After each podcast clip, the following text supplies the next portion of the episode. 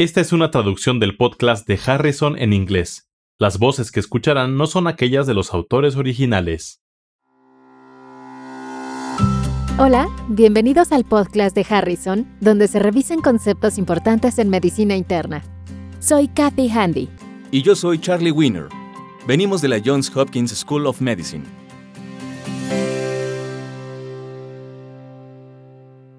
Este es el episodio 31. Varón de 23 años con disfagia. Se trata de un varón de 23 años que acudió a valoración por padecimiento de seis meses de evolución, con disfagia cada vez más intensa y regurgitación postprandial. El paciente informó que tenía dificultad y dolor al tragar líquidos y sólidos. No tiene dificultad con los componentes iniciales de la deglución, pero reporta dolor en la porción media del tórax. Con frecuencia regurgita alimentos no digeridos 20 a 60 minutos después de comer o beber. En los últimos dos meses ha perdido 7.5 kilogramos.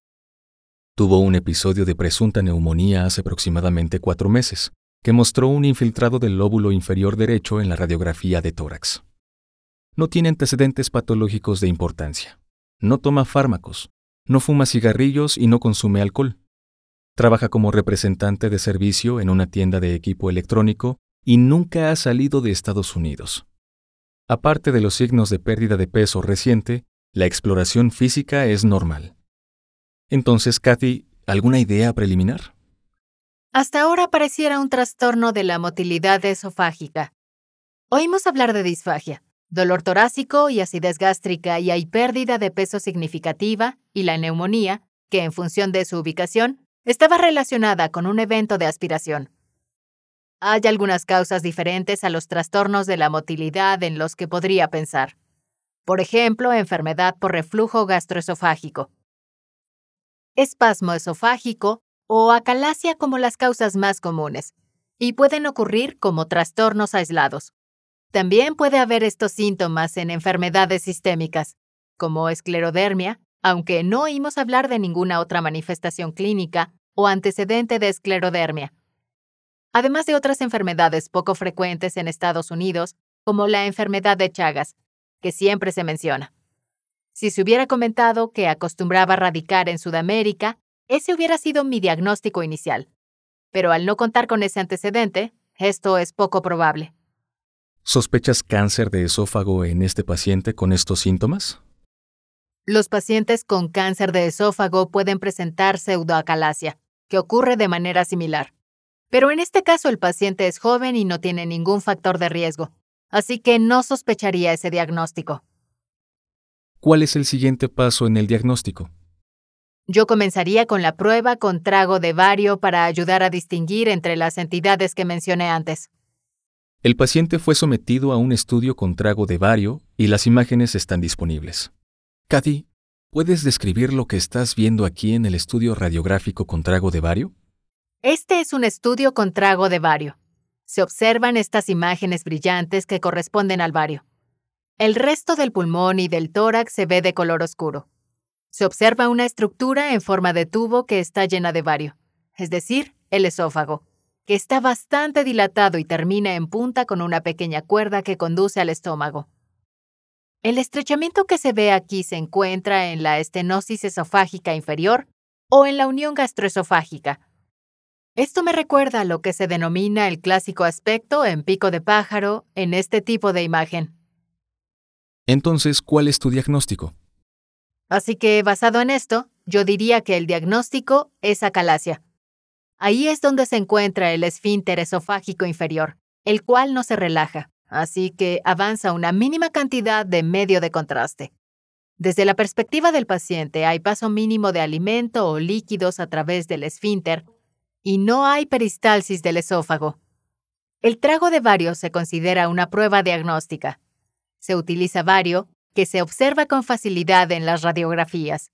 Se observa la ausencia de peristalsis, la dilatación del esófago y mínimo paso del medio de contraste a través del esfínter y el aspecto clásico en pico de pájaro.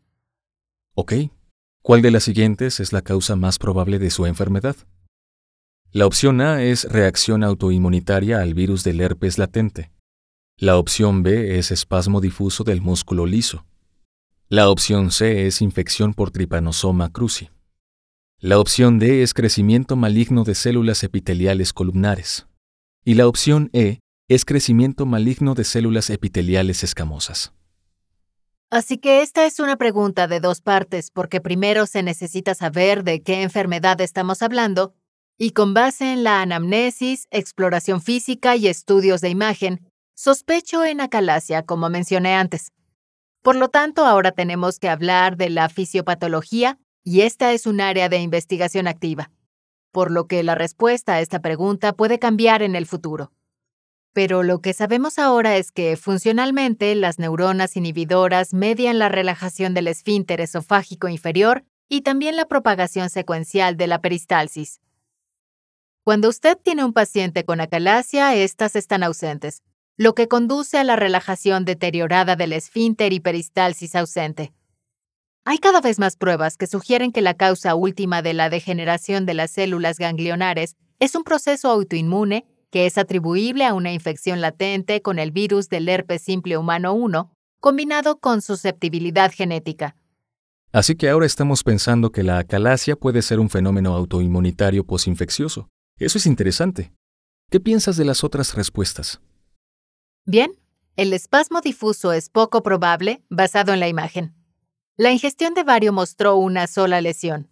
Y como mencioné, la enfermedad de Chagas es poco común en Estados Unidos, pero es endémica en áreas del centro de Brasil, Venezuela y el norte de Argentina.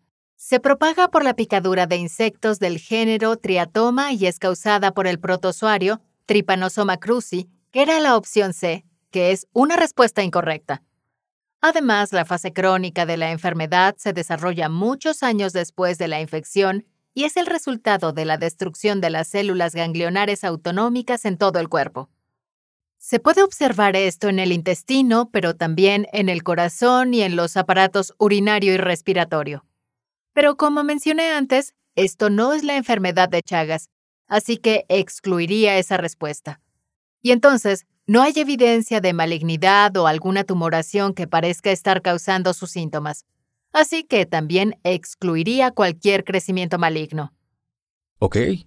La segunda parte de la pregunta es, ¿cuál de los siguientes es el tratamiento más eficaz? La opción A es la toxina botulínica. La opción B es el tratamiento con bloqueador de los conductos de calcio. La opción C es esofagectomía. La opción D es nitroglicerina. Y la opción E es la radioterapia. Bueno, Ninguno de estos aborda en realidad la causa subyacente de la enfermedad, sino que se centra más bien en arreglar los síntomas. Y todos ellos, excepto la radiación, a veces se utilizan en el manejo de la acalasia. En la etapa con la que este paciente se presentó no hay cura y el peristaltismo es poco probable que se recupere. Así que el objetivo del tratamiento es, en realidad, disminuir la presión del esfínter esofágico inferior y esto se puede hacer con tratamiento farmacológico, dilatación neumática de balón o una miotomía quirúrgica. No existen grandes estudios con grupo testigo de alternativas terapéuticas y se debate el enfoque óptimo, pero aquellos que son los más aptos probablemente deberían obtener un procedimiento. Ahora, de las opciones mencionadas vemos esofagectomía y eso no es un procedimiento preferido. Así que podemos excluir eso. Los procedimientos preferidos serían la dilatación neumática o la miotomía quirúrgica.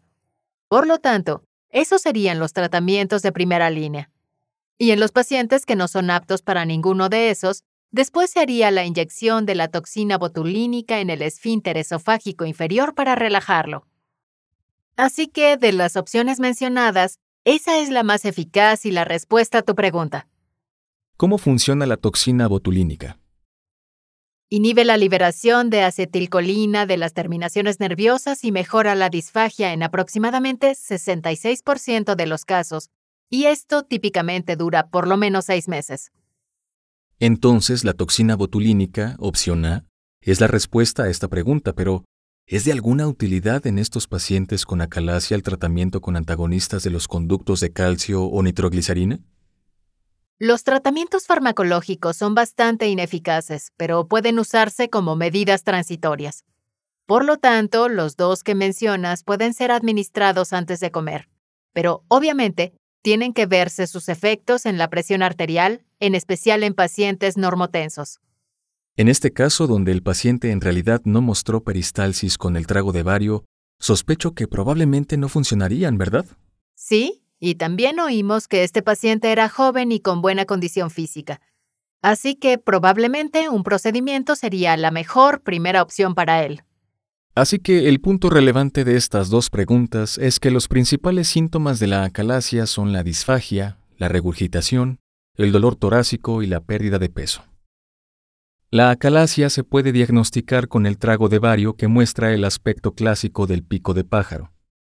Se cree que la causa es, ahora, una reacción autoinmune a la infección latente del virus del herpes, y el tratamiento gira en torno a aliviar la alta presión del esfínter esofágico inferior en la unión gastroesofágica, ya sea con un procedimiento o con inyección de toxina botulínica. Para conocer más sobre esto, consulte Harrison, Principios de Medicina Interna, edición 21, capítulo 321.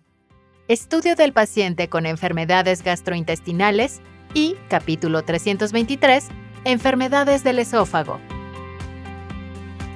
Los podcasts de Harrison son una publicación de McGraw-Hill disponibles en Access Medicina, el recurso médico en línea que ofrece los contenidos más recientes y fiables de las mejores mentes de la medicina. Para obtener más información visite accessmedicina.com.